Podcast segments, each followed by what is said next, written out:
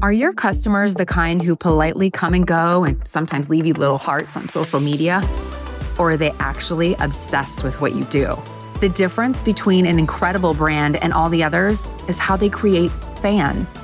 Welcome to the Brand to Fan Show, where we unpack the phenomenon of fandom and how to cultivate affinity, loyalty, and trust to build more fans so you can future proof your business. Here's your host, Lauren Teague. If you were counting along at home and you were wondering how many episodes it would take to have a real, true sports conversation on Brand to Fan Show, look no further. You know, fandom is usually expressed through sports or entertainment from a very young age. It's kind of how we are initially drawn to being a fan is usually through a team or a sport or something we see on TV. Well, for my next guest, that's no different. And today we're going to unpack and explore how fandom can inspire an entire career. She is a rock star in the sports world and maybe the entertainment world too. Farren Benjamin has been at Tagboard leading sports business development for over seven years. She also, as a side hustle, does marketing client maintenance for NFL players. She's a former NCAA athlete, D1 athlete. She is a rock star of epic proportions. And I just cannot thank you enough, Farren, for being on Brand of Fan Show because I am seriously such a fan of yours. No, Laura, we go way back. I mean, you I met you my first year at Tagboard when we flew out for sports PR summit in my second year. Um, and I know that we've kept in touch ever since, and we always find each other at random events that we don't actually like call each other beforehand. I don't know why we don't do, but um, we'll both see each other at conventions and and all this other jazz and stuff throughout sports. So I I've loved keeping up with you. I love hearing what's on the radar for you coming up soon. So I'm really excited, but love being on here. I love supporting my friends in the industry. Well, I love that you have such a background, and thank you so much for saying those things. You have such a an incredible background in multiple sides of sports. You have participated at the highest levels of collegiate athletics. You have supported players who have gone on to even the highest levels of professional competition in the NFL, and you've stayed in those circles. And then from a business development side, you literally are in the meetings, the events, the teams, the leagues, like the biggest, coolest things. We were just talking before we started, and you're like, I'm going to be at Pro Bowl, Super Bowl, All Star game, da, da, da, and I'm like, listen to you. Can you believe, like, is this always been your trajectory? Or do you kind of pinch yourself when you wake up and you're like, wow, I get to do this thing, see these people? It's fun. I will say, like, it, it's really fun. Like, sports is a very fun industry to work in. I think sometimes it gets like a little bit over glamored for, for what it is because a lot of the stuff that we do is very, you know, on both sides of, of my world. The athlete representation side, um, as a marketing agent and a contract agent, and then on the Tagboard side, leading up our business, um, you know, sales team for sports. It's fun, right? But it's there is still always that like that it has its ugly sides. But I would say that you know, being able to wake up and talk football all day, talk NBA, talk about uh, video board sizes for for NBA All Star Weekend, like it's fun, right? It's better than me looking at an Excel sheet and crunching numbers, or me having to kind of go sit in a in a courthouse. Um, you know, those those are kind of things that just aren't you know necessarily a fit for me. But talking sports and football and video board sizes and how are we're going to get fans take their phones out all day, like I, I will not complain that this is this is fun for me. Yeah, let's start at the very beginning. You know, what going way back, like what are some of the first things you remember being a fan, like as a girl growing up? Um, did you grow up in Southern California? Yeah, so I grew up in Southern California. Uh, I'm an only child. I'm an only child lefty, so two weird things that not not very that not very common anymore. But the first thing I remember growing up is, is football. Um, my family was really, really big into football. My dad played um, for most of his life leading up into college. My grandpa, all, you know, all the men in my family played football. And um, I remember I, I, became a fan of the game. Um, my dad got tickets one day to USC Cal. Um, we went to the USC Cal game and it happened to be in 04. So for people that are fans of USC in 04, that was Matt Leinart versus Aaron Rodgers in the Coliseum. And the second I went there, I was like, oh, this is crazy. Like, oh, this is this is nuts that was my first college football game. And, and from there, it, it stemmed my love from USC. Um, some people know this about me, others don't. Um, I only applied to USC. I took every egg and put it all in the same basket. And people like, don't do that. It's not safe. It's not, it, it's going to backfire. Well, it backfired. Um, I got rejected with a with a 4.3 GPA, being a four-time athlete, four-time ASB, and all that stuff. And I ended up going to community college for a year. I took uh, 50 units. That's five zero, not one five.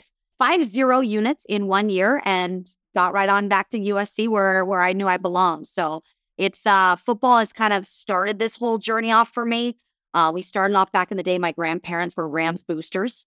Um, they used to fly on the planes the guy to the Pro Bowl and stuff. And my dad's friend from high school married the equipment manager um, of the Rams and his family. So we had always kind of been traveling around when the Rams left LA. We'd go to St. Louis all the time. So football has kind of always been the center of what has kind of helped me make these decisions. You know, decisions for for college, decisions on where I want to go to college, decisions on what I want to do. I'm, most people don't know, but I, I played boys football at Los Al. Uh, so Los Alamitos High School is down there in Orange County. I played under John Barnes. I played boys football. I was a weak side DB, so I played corner and uh, got pretty lit up most games. Uh, almost broke a jaw another game, which that guy ended up going to USC. So that was a fun encounter when I got there because I remembered his name. And then I looked at the thing and I was like, gosh, that sounds like the guy who like lit me up and almost broke my jaw. It was. And so I'll leave his name out, but uh, ended up becoming a friend at USC. But all, you know, football has kind of been the core of what has helped me guide myself from being in high school to college to now, you know, both sides and both facets of my career. No, I think that's just amazing. And it really just speaks to the impact of, you know, a fandom, you know, like how that really can influence somebody. And you said it shapes your whole life, the milestones, the steps, the decisions that you've made. And it that's something that I still feel is very unique to fandom. Like there's not a lot of other influence that happens like externally that we can become a part of. And as we're growing up, you know, like what your family does kind of becomes a part of that. What your maybe your church group does or kind of other community things might influence. But truly, I think for me, fandom really speaks to the heart of like what connects you at your core and your essence. And then seeking family and connections kind of because of that shared enthusiasm. You've seen that through your your own experience as well. Yeah. And it's funny, like people always say, like, well, give me your favorite teams. I don't have favorite teams. I work, you know, on the, on the tech side of things, you know, at Tagboard, we we work with 185 different logos throughout sports. So I, you know, I'm a fan of the Eagles this day, and then I'm a fan, you know, the Giants this day, and then I'm a fan of the Cowboys this day, and then all of a sudden here go the Lions. And so I don't really have, uh, you know, when it comes to fandom, I'm I'm I'm just a general fan. Obviously, with my NFL athletes, they're on 13 different teams and here, there, and everywhere, and then they, these get traded here and there, and so I'm a fan of sports, and, but I don't have. Uh, I, people always ask, "What's your favorite teams?" Um, I, I can't have those. I, I can't. I have to be very unbiased to everybody that I work with and everybody that um gives me the opportunity to work with them, both in the team and that and the uh, athlete side. Yeah, I used to say that every PGA Tour player was my favorite player, even if they're not all your favorite player. Like when you're working for or representing or working with, you know, in that, you know, in that arena, like they're all because you know and also part of that is is just kind of keeping the peace. There's been some times where i'm like oh let me get my twitter and i was like ah they are a client of mine. I cannot talk about the pac 12 championship game. Never mind and then it's all right down yeah you just file that away you put it in a like, well, somewhere I like you guys when you don't beat my Trojans, but I was like, eh, I'll just leave this one there. I'll leave. I'm a fan of you guys. I'm just gonna leave this one there. Talk about a little bit about um, pulling the phone out because that is actually the essence of what Tagboard has been able to build upon is capitalizing not on what's happening on the field, but the fans' perspective and what they're doing around that. Can you share a little bit about kind of maybe not the origin story, but like how Tagboard's technology has empowered teams and leagues to put the the power back into the fans' hands? Yeah. So um Tagboard's an, an Emmy-nominated audience experience platform. So we are designed to help storytellers from sports, news, entertainment, media produce the most engaging content. Um, and so, you know, when I go out there, you know, my job at Tagboard is to to meet with teams and leagues and broadcast entities and, and these tentpole events that you're going to see all throughout the next few months here. You know, my job is to help them promote and bring to life these cross-channel conversations. So when I'm when I'm sitting there, I'm thinking about okay, if I if I'm a fan in the stands, what can this team do to drive me to their website, to download their app, to subscribe to their podcast? And then if I'm at home and I'm sitting at home and I'm not at that AFC championship game or I'm not at game six at the Chase Center, how can I feel more of a part of it, like as if I was there? So I'm always kind of thinking that way. How do we amplify the fans' voices And how do teams kind of collect on that? You know, how do we say, we have all these fans cheering for everybody. How can we all get them to do one thing or two things? How can we drive them to be bigger, better, more spending, um, and and more frequent fans? And that's kind of how my brain um, thinks on a daily basis. Is how do we kind of continue to get the fans coming back for more content, more games, more autographs, more this and more that, while keeping them all within the ecosystem of that of that team or that fan base. Is there a secret sauce to that? Is there something that like is a repeatable process or um a like if we spend X amount of time focused on the story or the UGC, the user generated content, it will create that? Like, do you have a little recipe that you put into motion? I wouldn't say there's a secret sauce. Like, obviously, the UGC and fan content is always something that people like. Like, everyone likes seeing themselves on bill- billboards, video boards, you know, on TV. Like, you know, it's like when you watch the morning news and you see people behind the news anchors like waving and and whatnot, and, and the producers in the fields and stuff. You kind of laugh, but you're like, everyone just wants to see themselves. They want their moment in the sun. And so for me, like, there is no recipe, right? Like, but the the the the only bad recipe is nothing. You know, and like I always tell people, the more content, the better. The more options, the better. Because not all fan is the same. If you say, okay, yeah, more podcasts, well, maybe not all your friends like podcasts or all your fans like podcasts. So Maybe you do, okay, a few more podcasts here, maybe a few more live shows here, maybe a few more sweepstakes and giveaways here, maybe a few. And so it's kind of just like putting everything in the box and shaking it up. But then, you know, everything that that kind of we build off of is all based around data. So my one of my biggest things is how can I how can I put together activations for fans and brands and teams and and everybody and how can I get people to continue coming back for more? Mm-hmm. And and what does that fan look like? You know, I balance this with with my NFL clients and I balance this with my Tagboard clients. And it's it's like, what is the ideal fan and what does that fan look like? Because if I can figure out what Zaire Franklin needs to do to get more fans and more people to help support his toy drives, I could then narrow in on that. And then we now make that toy drive successful for the community, the people of Indianapolis, the people of Philadelphia, and all that jazz. And, you know, same with Tagboard. If I can provide data you know, where are most of your fans coming from? Where are they calling out from? Are they, you know, are they in Hoboken? Are they in, you know, Long Island? You know, these are things where it's just kind of like if we can figure out the data behind the fans on on any side of a fan, it that's kind of where we can we can make better decisions on what is that secret recipe for that fan base. Absolutely. I think that that using the data, we're always asking for some sort of transaction um, with a fan as as a brand or a marketer you're asking to get someone's data, whether it's their cookies or their login or, you know, their email address or something. And very few, it feels like from the user experience, you don't get a whole lot of return for that, right? Like, yeah, you maybe got a download or you maybe got a shout out or like you got now or the recipient of eight emails a week. Like, great.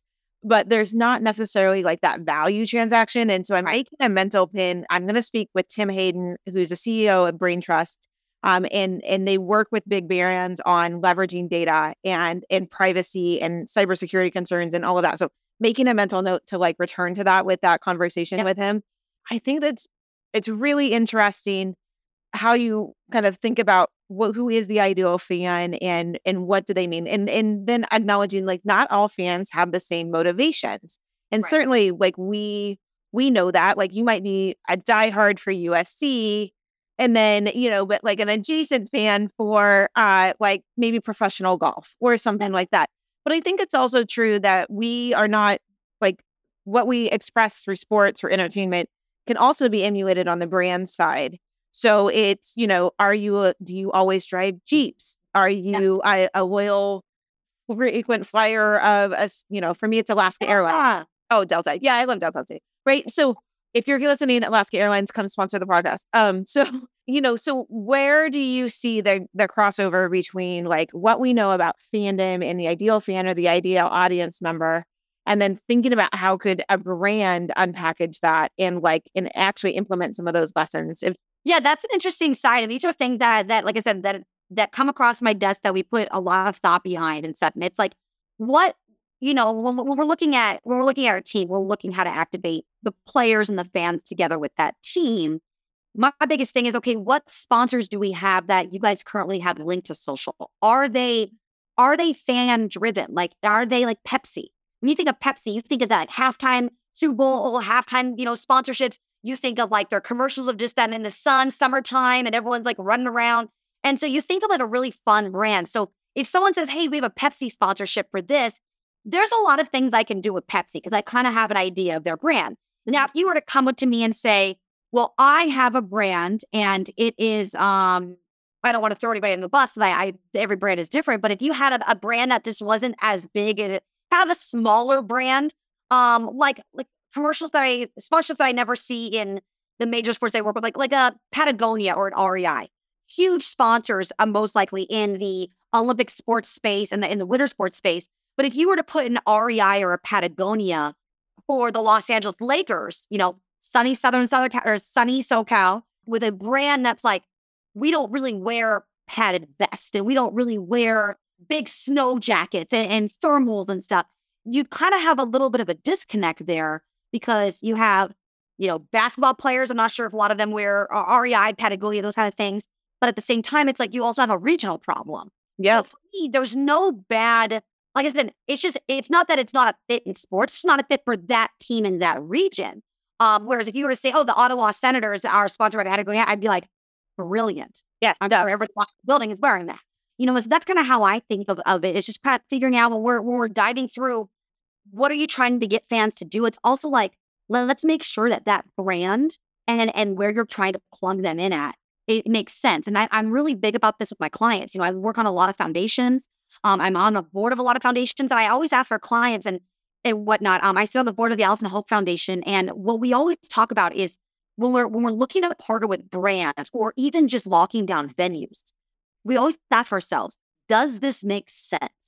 Mm-hmm. And the, the CEO, Jeremiah Allison, who created the foundation, we always have these very like, if we bring this brand in, will this upset the other brands that you work with for, for these events? So these are things that we really have to think about because there are certain brands that work better for certain events based on certain times of the year, but we also don't want to bring a brand in and then make a brand feel left out or not wanted and not want to come back and work with us, you know, around the holidays. So there's a lot that goes into it. It's not just like, oh, let me pick up the phone and call XYZ. There's a lot that goes into just making sure that the, it's, it's a right fit, whether it's in sports, whether it's with an athlete foundation and an event. There's a lot more that goes into it than just like, let me just call my favorite brand. Let me call Trigger. Yeah, like you're saying, like it it might make sense to a person, like, well, these are all the things that I like. Right. But if you try to put all of those things into one puzzle, then the pieces aren't going to necessarily line up in the same way that like they do for one specific person.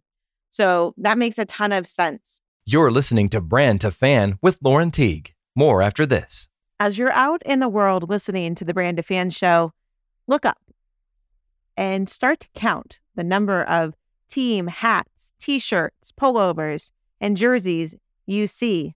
Once you start to see them, sports logos and team colors are seemingly everywhere.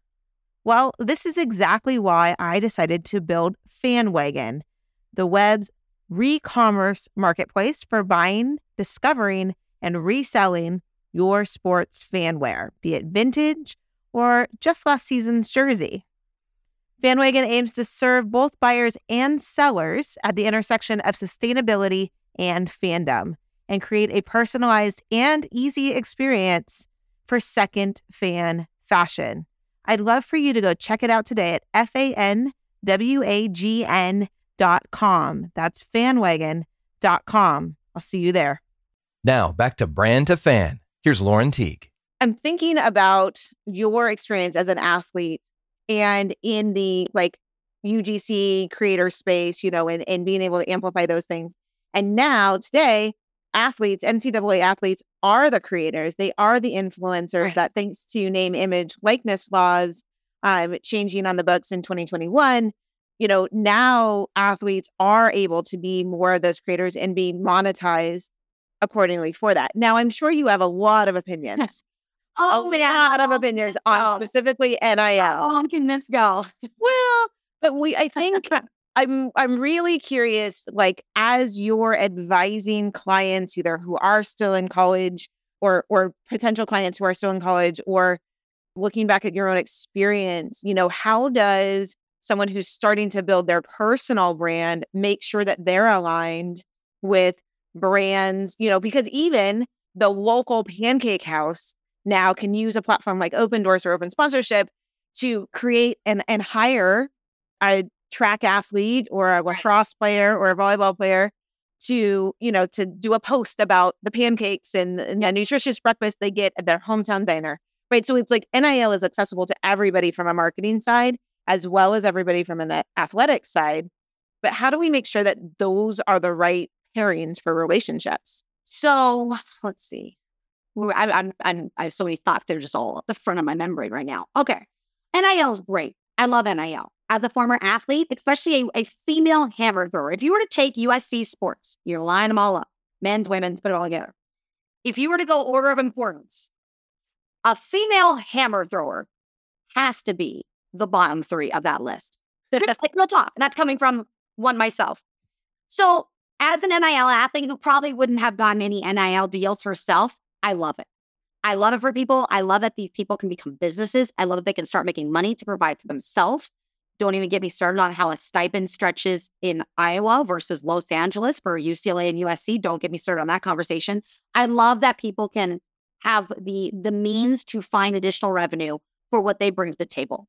Now, where this gets where this gets dicey, and this is exactly what you had just said about brands. Athletes have to be really strategic on who they associate themselves with and start doing partnerships with. For example, if you if you're approached by a, I'll call it a beverage company in in college and they're local and they just started brewing these drinks. I, I don't know what kind. I'll keep it very vague. They started brewing athletic drinks. They want to partner with you because they're local, hometown, your college is right there, and you you make sense. And an athlete goes, "Oh, money, let me grab it." What they have to also think about is, am I a big enough name to wear BodyArmor, Essentia, Smartwater, those big top tier companies, Pepsi company, which owns everything ever makes a fun. Am I by doing this deal?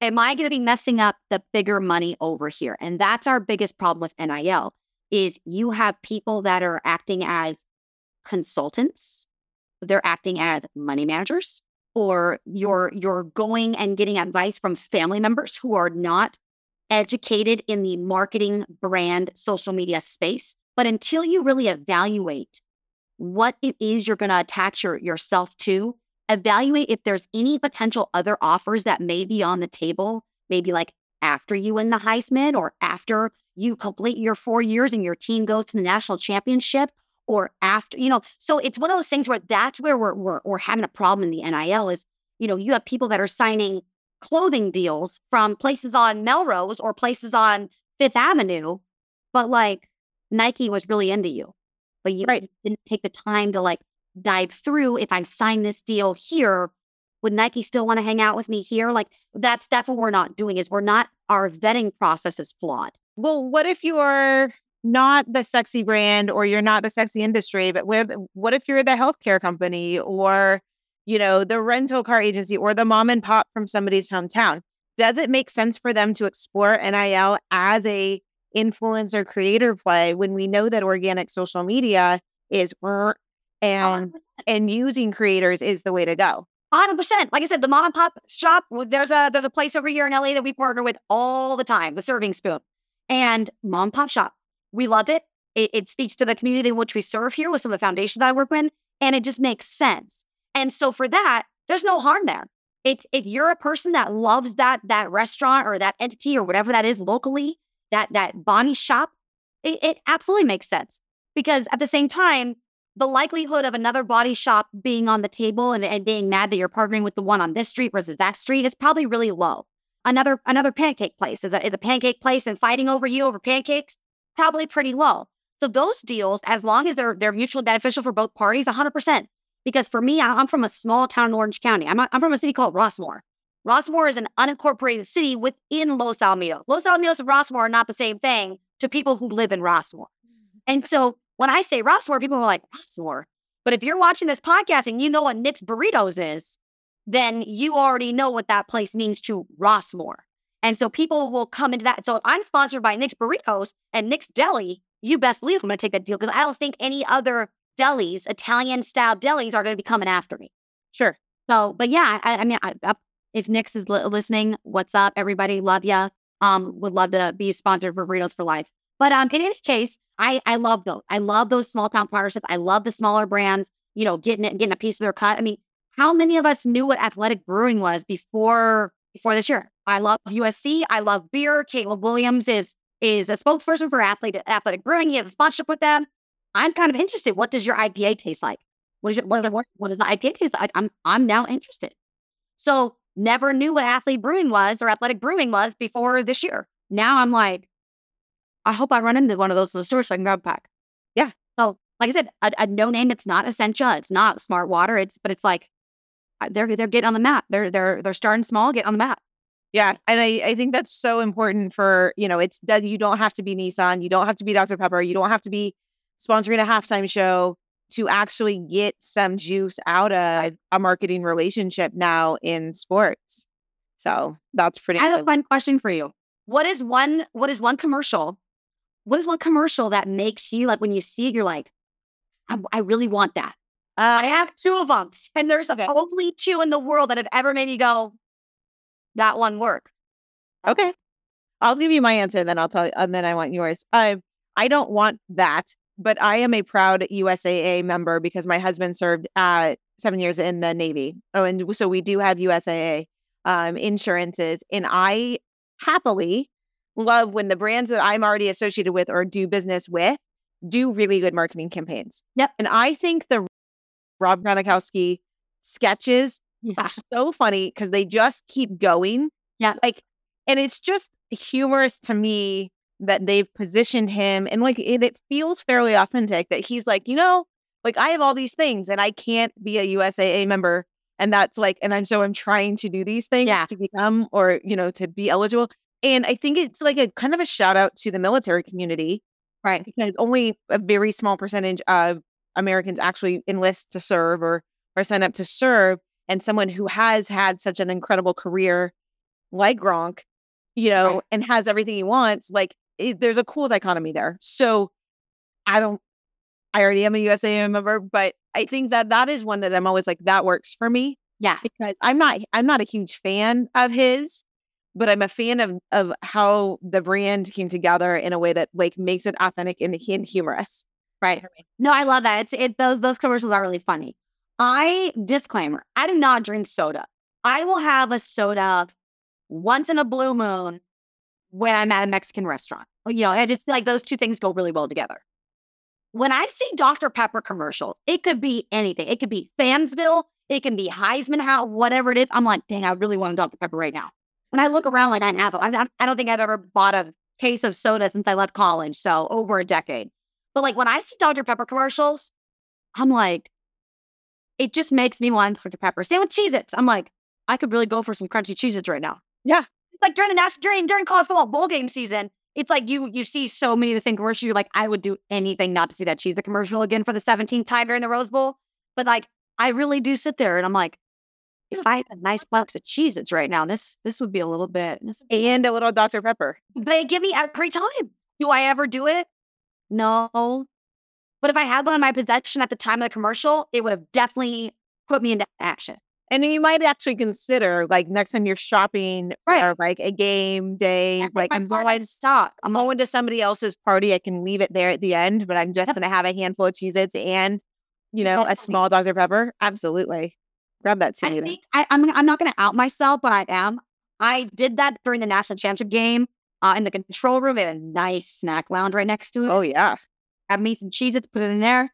And I grabbed, oh, I did iced tea instead of Dr. Pepper. I don't think they had Dr. Pepper in that lounge. But I, I sure, I sure got my fair share of Cheez Its that night. CFP, I am a fan of the CFP and the team there. They do such an amazing job. Yes.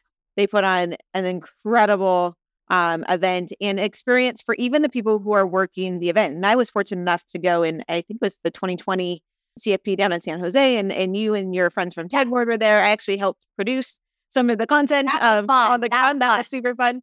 Um, but getting to go in and experience that is not not a game I really would typically turn on. I'm not as big of a football fan as you are, but since doing that and having that experience and seeing what happens behind the scenes, yeah, I'm in. And I think that that's the key, right? I think that some sort of experience that's either emotional or physical, like you have it, it not only becomes a story that you can tell and share, but it just having that if, if it's a good experience, then you're more likely to be willing to to kind of get extra emails or be opted into some list or you know consider them again and again. So whether it's You're right. it's or like you know something you get to do, I think Right. that those things all play into you know the repeatable ways that we can create fans. Right. And honestly, I, I would be I, I would be not doing my Katie Cavender from College Football Playoff a disservice if I wouldn't be shouting her now.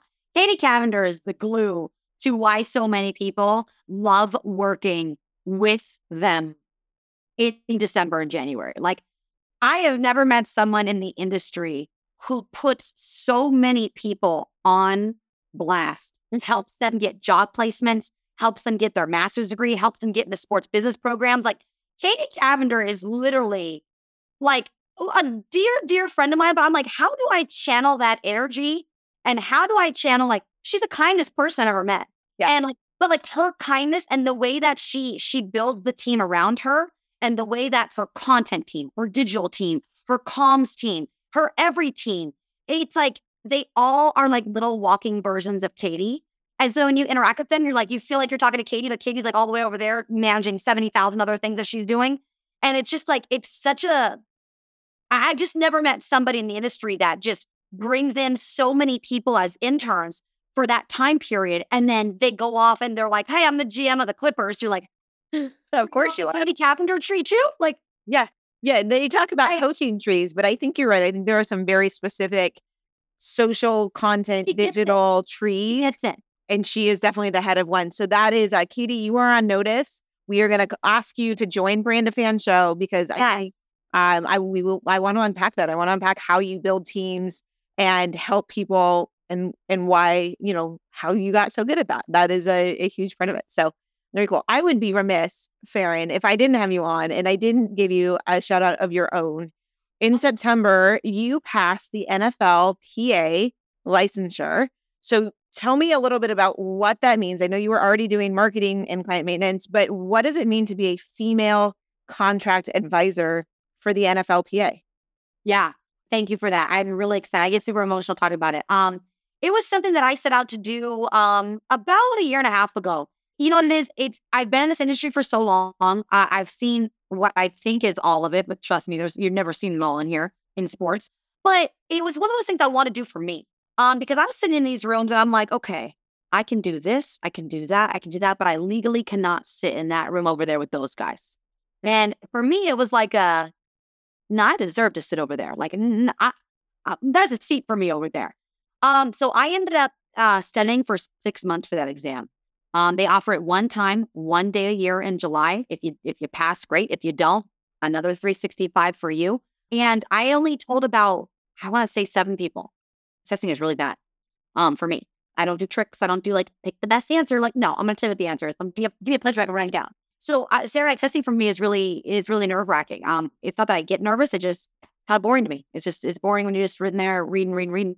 Um, I'm more of like an interactive test taker, and so knowing that that was how the test was, I was like, I'm not going to tell anybody. I don't want to disappoint myself. And then everybody was counting on me, and everybody was cheering me on. So I kept it really, really quiet and and whatnot. So learning that I passed on the first try um, now that I'm able to, I am so excited. I'm I don't have any clients yet on the on the contract side. I'm working on that. This is going to be my first off season um, where I can really dive into recruiting and understanding the type of guys that I want to recruit. I have a very good I have a good idea of the type of athlete that I'm looking for that that would that would suit me. Least importantly, suit me, but me being able to to suit that type of player. So I'm I'm kind of I have an idea of different guys that I that I would I would recruit at different guys and, and positions that I'm very familiar with um, versus other positions. So I'm I'm just really excited to kind of be able to have a seat at that at that table that's usually full of of grown men.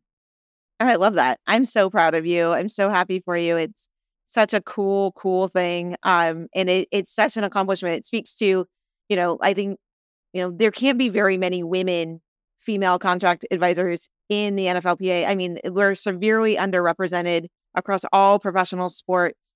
Um, and I just think that you having a seat at that table in that room is going to make a huge difference. I think that the way you carry yourself and the way that you see the world is oh, so much different than than a lot of the people who usually sit in those rooms. And I'm so excited to see how that influences, you know, the, the type of player that you attract and the deals that you can get done for them. Yeah, I uh, I'm really excited about it. I'm nervous. I'm really really nervous. You take the test, but after the test, there's no like well like guidebook. There's no like, okay, now that you're an agent, let's get into it's it's just like now that you're an agent, good luck. So it's been um it's been really scary because my biggest thing is I don't ever want to mess mess it up, right? We're talking about people's lives, livelihoods, their careers, their families. So I want to make sure that when I do I'm, I'm going to do it right. I'm going to do it the best. And so I'm I'm starting to put those pieces together for myself so then I can be the best and present my best foot forward to to athletes that I'll potentially represent in the future. So um, like I said, I'm really excited about it. My first my first big like you're now an agent is going to come in about a month here. I'm going to be headed to the combine, um, which I know is where they have agent meetings and you start kind of chatting with teams, chatting with people, understanding where things stand. So I'm really excited. Um, I'm going to be accompanied by uh, Chris Ellison, the agent that I've worked underneath for uh, and alongside for the last this will be draft class eight, I think, um, eight or nine. So uh, he's he's been a great mentor, um, a great person to learn from. He is he is the epitome of what you'd want an agent to be. Um, he's a family man. He he makes their you know his his clients become a part of his family, and they he, he does what's right by people. And so that's what I hope to be. I hope to be someone that just does right by people, gets people you know um, generational wealth, helps them build generational wealth, and puts them in positions and locations and with teams and stuff that that fit that you know who they are as a player yeah, I didn't think I could be a bigger fan of yours when we ended this competition than when we started, but I am. I just, I love your heart. I love your drive. I love what you're doing. Um, you take no bullshit from anybody. You and I actually sat on a panel that we built, uh, like break that was called "Breaking the Glass Ceiling" and yeah. and about women in sports. And no one I would be more prouder to sit next to on a panel if anybody wants to have us back. Yeah, we're we're ready. We're ready to speak. Uh, we can do matching outfits too. We can do like hot pink suits and stuff, whatever you're you're uh looking for. Unless you in, in Oregon yeah. State jerseys, we can yeah. do that. Do that. We can we can be friends and hug it out. Yeah, that's fine. We, we need to set in a good example. Farren, before I let you go, I want to ask the two questions that we're asking everybody on the Brand to Fan show. Even though we're only a couple episodes in, I want to ask you these questions as well. Uh, the first one, Farren, what are you today a fan of right now? Brands, whatever you're a fan of. Oh man, um, gummy bears. Haribo, give me a call. My uh, my waistline won't love you, but I, I sure my my heart will. Love gummy bears. I think about gummy bears often.